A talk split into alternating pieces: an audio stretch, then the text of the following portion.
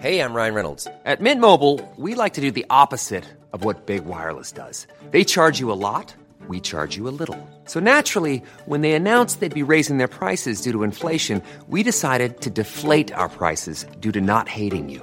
That's right. We're cutting the price of Mint Unlimited from $30 a month to just $15 a month. Give it a try at mintmobile.com slash switch. $45 upfront for three months plus taxes and fees. Promo rate for new customers for limited time. Unlimited more than 40 gigabytes per month. Slows. Full terms at mintmobile.com.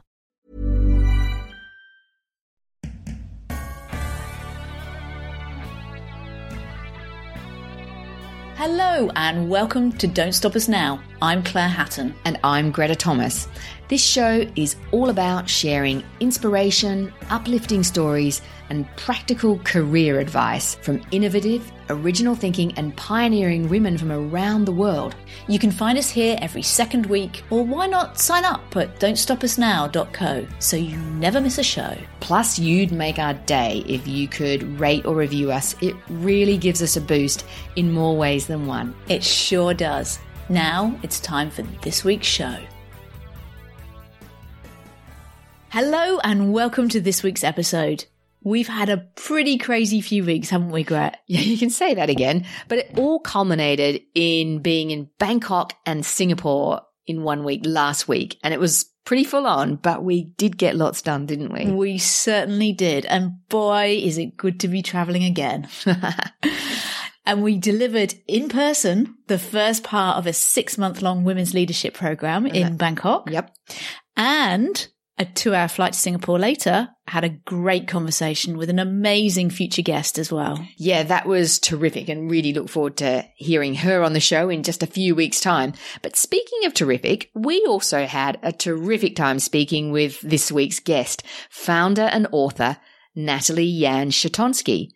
Natalie founded her startup called Full Time Lives some years ago, and she's just launched a book called The Art of Full Time Living, which, as Nat describes it, is an uplifting guide all about turning the various transitions we have at midlife into a fulfilling and rewarding transformation. Yeah, and that's why we were so keen to get Natalie on the show. She's truly on a pioneering quest to ensure midlife women make the time to think proactively about living fulfilled and connected lives in the decades ahead, whether that's post kids, leaving home, or stepping back from a full time career. It's all about having the best possible second half of your life. Yeah, and we should say here that we know Natalie really well and we've watched her iterate and pivot in her startup to land at the place now where things are really gelling for her, which is so great to see. And she's definitely passionate about raising the profile of women in their second half of life, isn't she? She certainly is. And I'm really glad because it's one that, as she says, is a major societal issue, particularly when you think that older women are the fastest growing homeless demographic. Yeah, that's such a sobering statistic. And, you know, what Natalie's trying to do is just get women to think ahead and prevent that sort of thing happening. So in this episode, you'll hear how Natalie has carefully navigated her various career transitions, how she originally started researching big life changes ahead of her father's potential retirement, but it's ended up being her life that's changed the most, why she worked seven days a week for a year in order to complete her book, and the magic ingredient and habit that's made all the difference to her focus and productivity. So, without further ado, enjoy this episode with the disciplined and purposeful Natalie Yan Chatonsky. Natalie Yan Chatonsky, welcome to the show. Thank you so much for having me on the show, Claire and Greta. We are excited to have you here. We are great friends. We've known you a long time. And so it's a real thrill to see just what you've accomplished, particularly in the last year. And can't wait to dive into all of that. But before we do, a question we ask all of our guests is if you met someone for the first time at a dinner party and they asked you, Hey, Natalie, what do you do? How would you briefly answer them? I'm a midlife women's specialist and I facilitate conversations between groups of women who are going through midlife transitions. Wow. And how do you sort of summarize, you know, what's midlife for you? You know, like I like to think I'm midlife, but maybe people would say I'm old. no, you're not. No, you're not. Oh, don't say that. And this is the point. It's not about chronological age. It's really about a stage in life. And that can happen anywhere from the 40s to 60s, even 70s, when there's a number of major life and potentially professional changes that are occurring in your life. So it may well be that your role in the family has shifted. Maybe your children have grown up, become more independent. Maybe your parents are more reliant on you as they become more elderly and they need more care and attention. And also could be going through menopause relationship changes with our life partners. There's a whole bunch of different factors that might be occurring all at the same time. And this is what makes it so challenging, but also interesting and great potential for actually proactively designing what the second half of life looks like for you. Yeah, I can see that there are so many things or changes that can happen in the that sort of fairly broad age bracket. Fascinating. Well, we're going to come back to this soon. But before we do, is there a story to how you came to be so passionate about midlife transitions and changes, and particularly women? Yeah, like obviously, when I was growing up, I had no idea a job like this existed to be a midlife women's specialist. Obviously, I made it up. But it very much started a few years ago on a quest to really understand how I could help my parents transition and design their lifestyle beyond their work because work is really important to them. As immigrants from Hong Kong, they have a very strong work ethic. And I guess the alternative to working full time seemed very foreign to all of us. And that was a bit of a concern for me because I knew it wasn't necessarily sustainable, but I also knew how important it would be for them to be busy with things that fulfilled them. So I started off by talking to lots of people I looked up to who were leading a fulfilling retirement to understand how did they get there? And then from there, I ended up speaking to hundreds of different people at different life stages and ended up taking myself on study tours around the world, including visits to two of the blue zones, Loma Linda in California and Okinawa in Japan, to really see on the ground how healthy aging communities thrive together so that was really the beginning of me understanding what is the alternative to retirement and then coming up with this concept of full time living where work can be part of that, but that's just part of the mix. And it just sets us up really well to have a healthy and connected, meaningful life, no matter what stage of life. What changes did your parents put in place as a consequence? Well, interestingly, it was more my own journey because as it turns out, my father never really said that he would retire. I think it was assumed in the family. So the stress that my mum had about oh, what's dad going to do when he retires and what's life going to be like at home, having him around every day. It turns out that he never had that intention because he realized the health benefits of continuing the work that he does, which is very community facing and he gets to mentor younger people. He gets to speak at conferences overseas. So he has to constantly keep up with his practice and his learning and sharing that knowledge with others. So his sense of purpose and identity is very much wrapped up in his job and the community he's surrounded by. So I actually have come to terms with actually we shouldn't change anything for him because he's still very healthy and his cognitive function is excellent. So I guess I realized we didn't really have to stress about it. It was more my quest took me on a intellectual quest and inspired my own life changes more than anyone else in the family. Yeah, how incredible. Well, we'll come back to this uh, fascinating topic a bit later, but we'd really like to understand your background a little bit more for our listeners. What did you think you were going to do when you were growing up? As a really small child, I used to love playing with cash registers. really? My grandparents in Hong Kong would send me all kinds of fabulous toys. Like, like I had a aeroplane where I could be, pretend to be a pilot, and I had several cash registers, oddly enough. and um, I used to love playing shopkeeper as a really small child. But then as I grew up and really thought about what I enjoyed doing at school, I really liked art. I had a fantastic art teacher and I also loved Japanese. I knew that I wanted to do something in architecture, the design field, and I knew that I wanted to somehow be able to spend time in Japan. Wow. And so you did spend time in Japan, I think. Yeah, I ended up uh, going and doing a Rotary Exchange program for a year straight after high school. Had an amazing experience there. I had a host family in Nara and made lots of friends with people around the world who I'm still in touch with. And that gave me the thirst to want to come back to Japan and spend more time there. So I ended up going on a university exchange program in my third year of university and lived in a shoebox in Tokyo for my final year. So that really was a very different experience from my first year in Japan, but it made me think, gosh, there's a whole global landscape that's yet to be discovered. And it just gave me a lot of ideas in terms of what role I could play, even at a really young age in my career. So that year study university exchange in Tokyo, were you studying in in Japanese? Whoa. Really?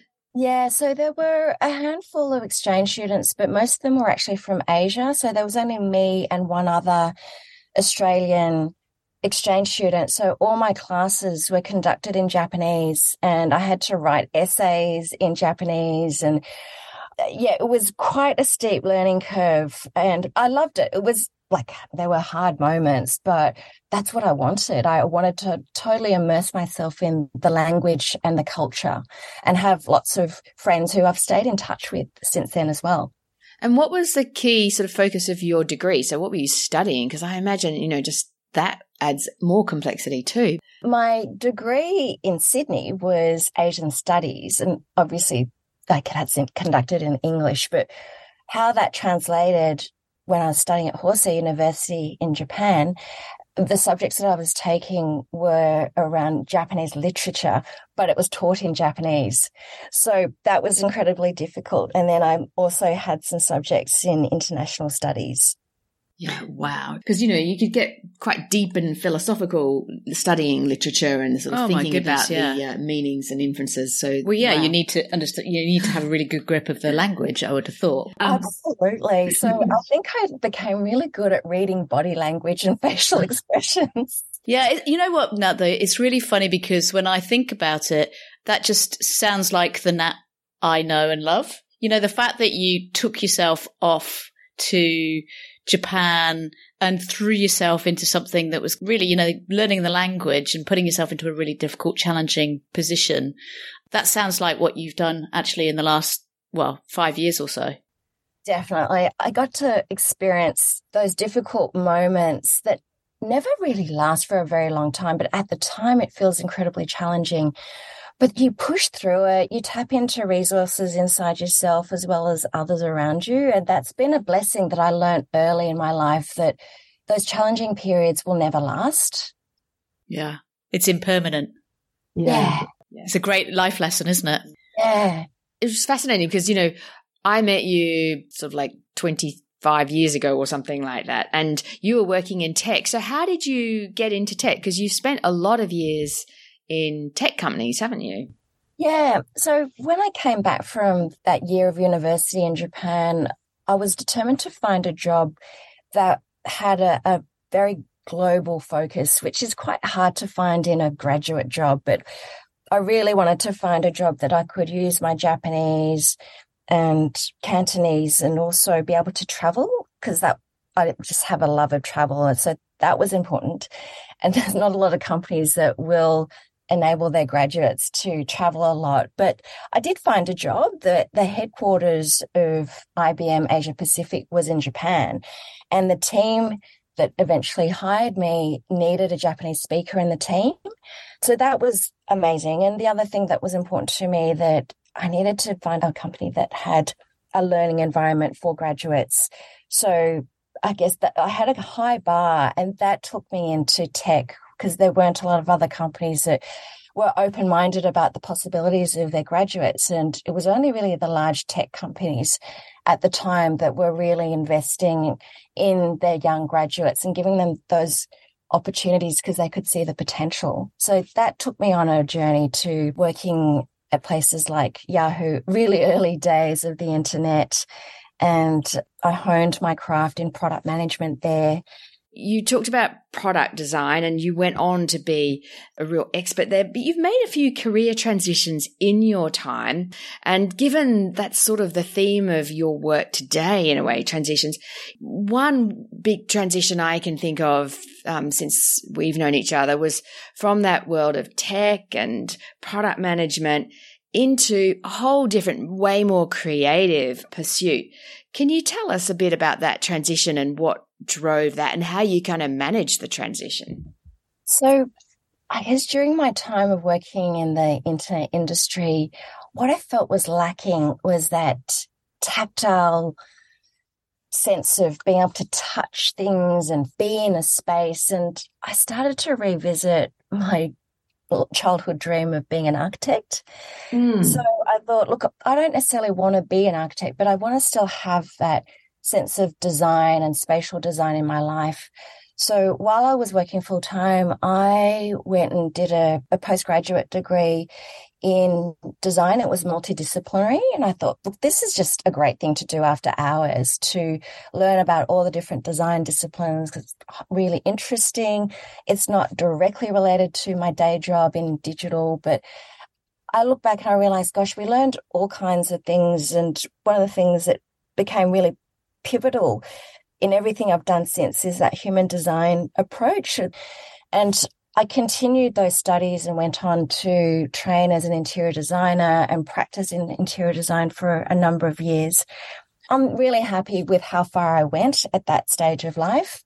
And I realized the reality of being an interior designer didn't quite match my strengths. Because I guess as a junior interior designer, you have to do a lot of administrative work. It's not as big picture, creative, and conceptual as it was when I was studying interior design. Yeah, right. That makes sense. Now, if we come back closer to today, and here you are, you're a midlife women specialist and the founder and CEO of Full Time Lives, your business. Talk us through just the the early days of that, because that was another example, wasn't it? Of it was a bit of a, a side hustle for for quite some time, or juggling a few different balls in the air. Hmm. So I guess this was really early days of my quest of discovery, of learning more about the market opportunity. So, given that it had started off with trying to un- understand for my parents what we should do to support them, the more people I spoke to in my customer interviews, the more encouraging the landscape was in terms of, gosh, no one's really thinking about this as a social or market problem as to how we age well. So I knew instinctively, and all the data was in front of me, that this was something that we needed to think about but the question was, how do we solve it? And that's always a big challenge for an entrepreneur that has limited resources. I experimented a lot and, you know, as much as you do lots of customer interviews to understand the customer problem, how you solve that problem for them sometimes takes really deep pockets and resources so that was really hard as a startup founder because having worked in corporate where you've got lots of different functional areas and everyone's an expert in their area and you're all working together and collaborating. That was really difficult in terms of being a startup founder with limited resource. How did you actually sort of find your way through in the end? Oh, I look back to those early days and I think it was being surrounded by really supportive people. So friends like you guys who really could see my potential, and even though I may not have solved such a big problem, like a, such a big market and social problem before, you guys never had any doubt that I would eventually get there.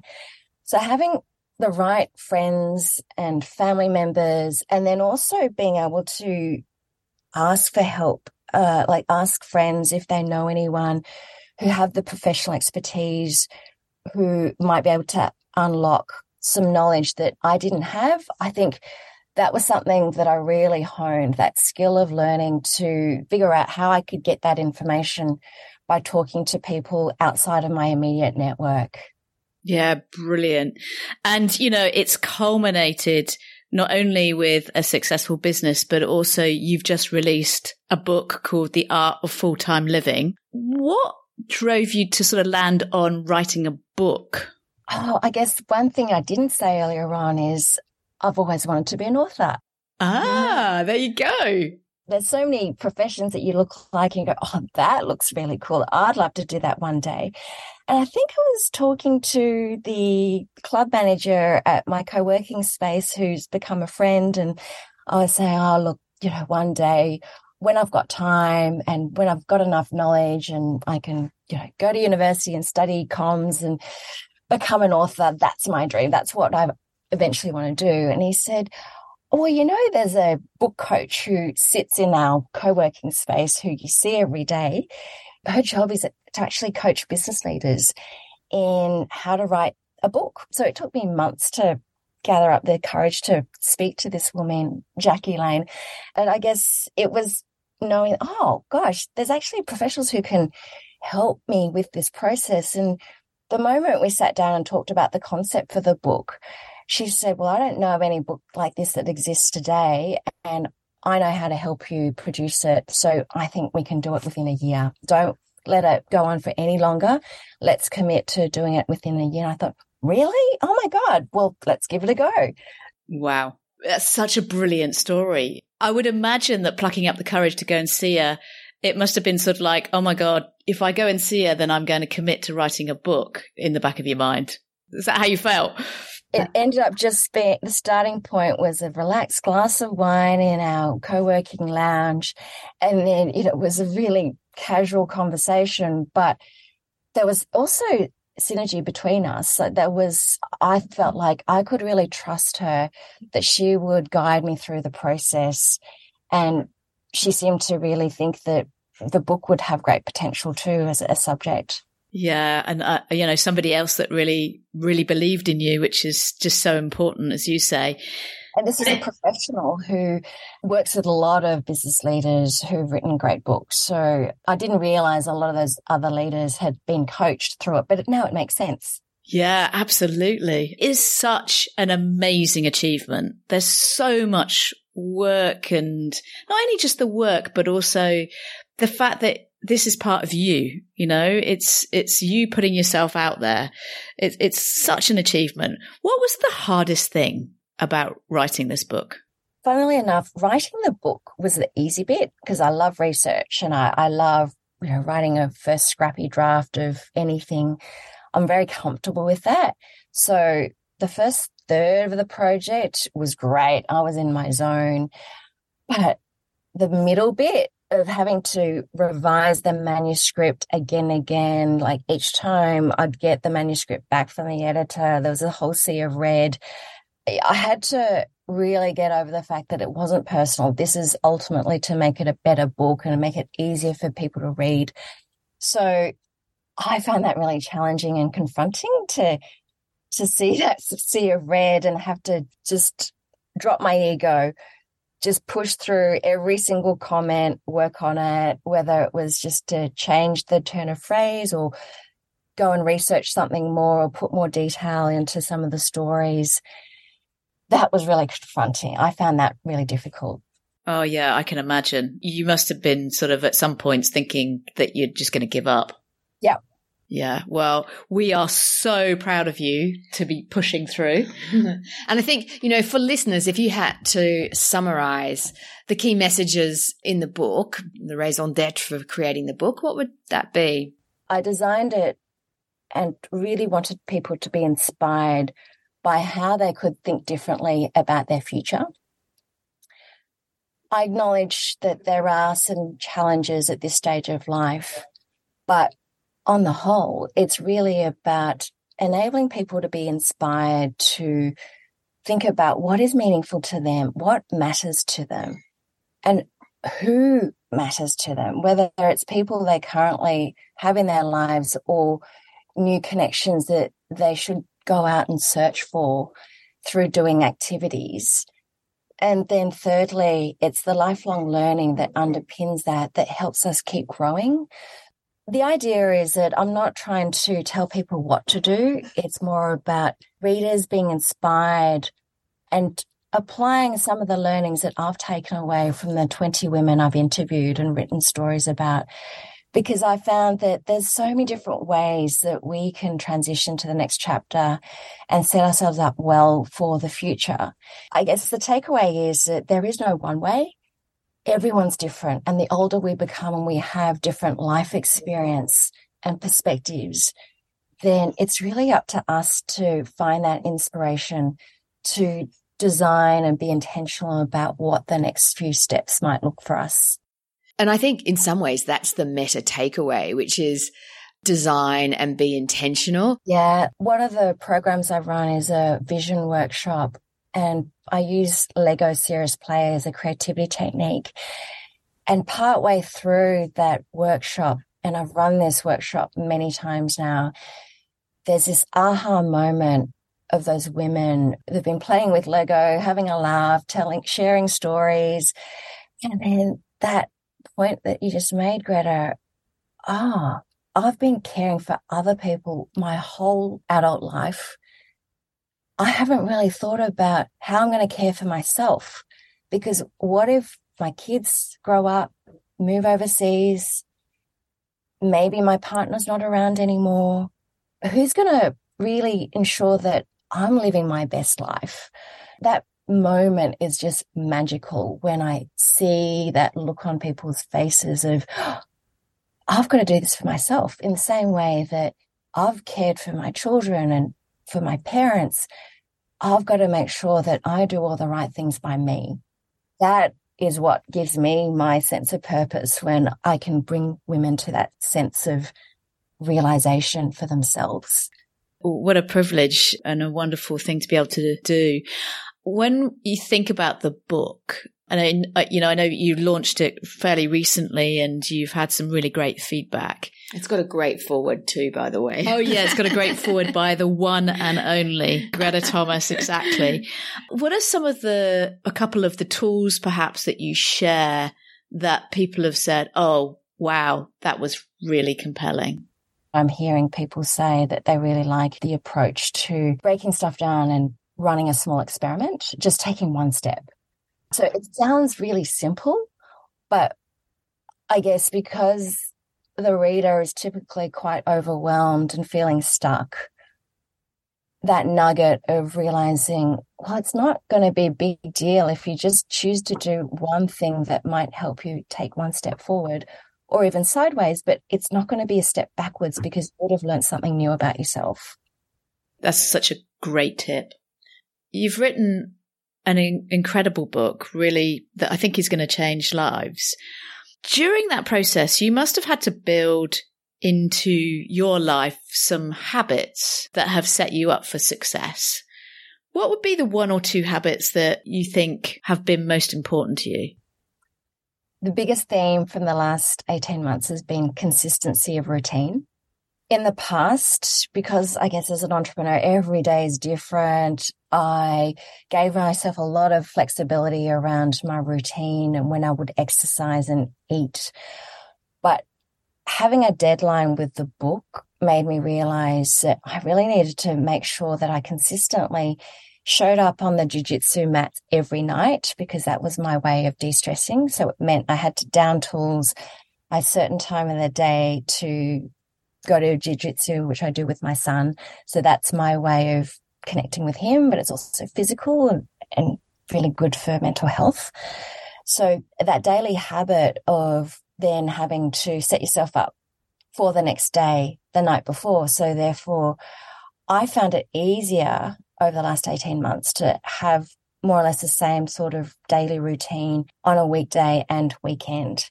Weekends i would also continue to write on my book all day. Wow. Even feel like writing, that was my trick to just even if I was writing scrappy stuff or doing a bit of research, I had to show up at my desk and work on something related to the book.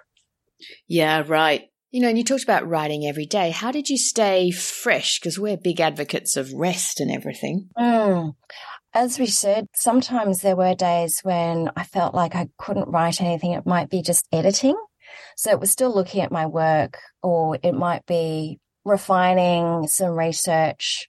Sometimes I would sit on a piece, like a, a chapter, and just leave it because I felt like I'm not really ready to go and edit that or reread it. But I'll keep writing on something else. What really fueled me was the interviews with the women because I love interviewing people.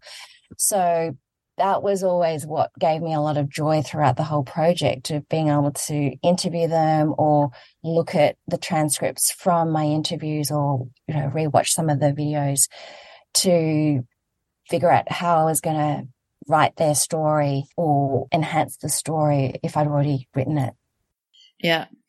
Moving on a bit, Natalie, and sort of thinking bigger picture, you know, if you look back across all your different career endeavors and life endeavors, what's the best piece of advice that you've been given that's really stuck with you? Build your networks and have a support crew. And I learned that from you, Greta, the, the importance of support crews. Huh. I don't know if you still remember, but I remember you did a talk a few years ago and you'd practiced with me. And that has really stuck in me in terms of having at least, you know, the five people, the support crew. And then I've since read a lot about the importance of women having those strong bonds. There's been some longevity research about the importance of those social connections between women, and that impacts the healthy aging outcomes as well. So there's a lot of science behind what you said years ago, Greta.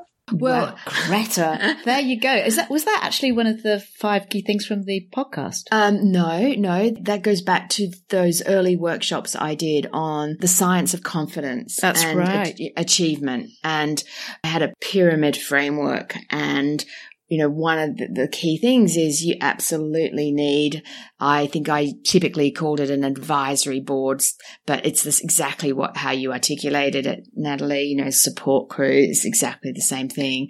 Um, and I may even have used support crew and everything, but yeah. So it's those early workshops and even going before that, although I don't know if I mentioned it in the talk I did for Lean In. Um, and I remember Natalie was in, was one of my very, very small number of test audiences to help me iterate that talk before it was recorded for posterity. Oh, I remember that. Yeah. Yeah. Well, that's great to hear. Well, and actually, Nat, you've taken this kind of strong connections to the next level, haven't you? I was really inspired by your story about you going on these retreats. Oh, yeah. That seems to really resonate with a lot of women who've heard about what my friend Catherine Hunter and I do. So this is a new habit that came about as a result of my book project. So we have started this new habit that we'd never done before till over a year ago of going away for about five days at a time. We'll book a nice place like an Airbnb beach house or our most recent one, we stayed in a ski lodge in Thredbo in the Snowy Mountains in Australia. And we will go away and have some kind of work project to focus on and we'll eat really healthy food. We'll go on lots of walks and swims. And we also use that as an opportunity to catch up with each other and help each other out on the big picture thinking of those projects we might be working on at the time. That's so cool. I li- I really like that. And obviously you go away just the two of you. Yeah no family, and I don't think there's that many friends I could do the same thing with, but we just, I guess, our rhythms and giving each other just enough space, but then also having time to catch up. It just works really well between us. And you can put it on the business. I mean, it's genius. exactly. Brilliant. I love that. I'm to, I'm going to take that away. Now we're coming towards the end of our interview and I've got a sort of a big question for you to end on, which is, what does success look like for you? Oh, gosh. Over time, as I've grown up, I realize to me, success is actually being able to stick to something you feel really strongly about and seeing it right through to the end. So it's being really clear about what you want to do and why, and then trying to achieve that. So it's not anyone else's standard, but my own in terms of what the outcome might look like. And how I get there, it can change. It doesn't really matter. I've learned to accept that you've got to find lots of different ways to ultimately get there. But yeah, it's actually seeing it through to the end. Fantastic. Well, it sounds to me like you have been very successful. very successful. You know, we we just hope that you continue to go from success to success and we know you will. So th- it leaves me to say thank you so much, Nat. It's been such a joy, you know, just sharing your story and sharing your learnings with all of our listeners. If our listeners wanted to know more about you or your book or your work, where would they go? Best places go to my website, which is fulltimelives.com. And they can also connect with me on LinkedIn. Fantastic. And for our international listeners, can they buy the book internationally? Yes. There's a pipeline project, which is to have an audio book ready very soon. Look at you. Fantastic. Yeah. well, thank you so much, Natalie. Absolutely. Thank you so much, Nat. I really love how Natalie has found her purpose, don't you? Yeah, absolutely. After numerous iterations, she's really landed on her and society's sweet spot in the past few years. And I love how she's making a difference to people's lives. Yeah, it's fabulous to see. And more than that, you know, the messages she has about taking time to reflect and not just sort of drift passively from one life stage to the other you know, whatever life stage you're at, that's so important for all of us, isn't it? Yeah, totally. And I like how her book shares examples of how different women are thinking about their futures. Plus, it shares the key building blocks for a meaningful life, including ensuring you retain plenty of social connection, continue to learn new things, and have a tribe or community and still feel purposeful. Yeah, yeah, there's some great examples in there and really valuable topics to ponder. Well, that's this episode done and dusted. Stay tuned for our next episode in two weeks where we have another, but very different, midlife entrepreneur who's now running three successful businesses and taught herself about e commerce only a few years ago. Yeah, incredibly inspiring story, that one. In the meantime, take care, have fun, and take time to lightly reflect on what your next life or work transition might be. Ciao for now.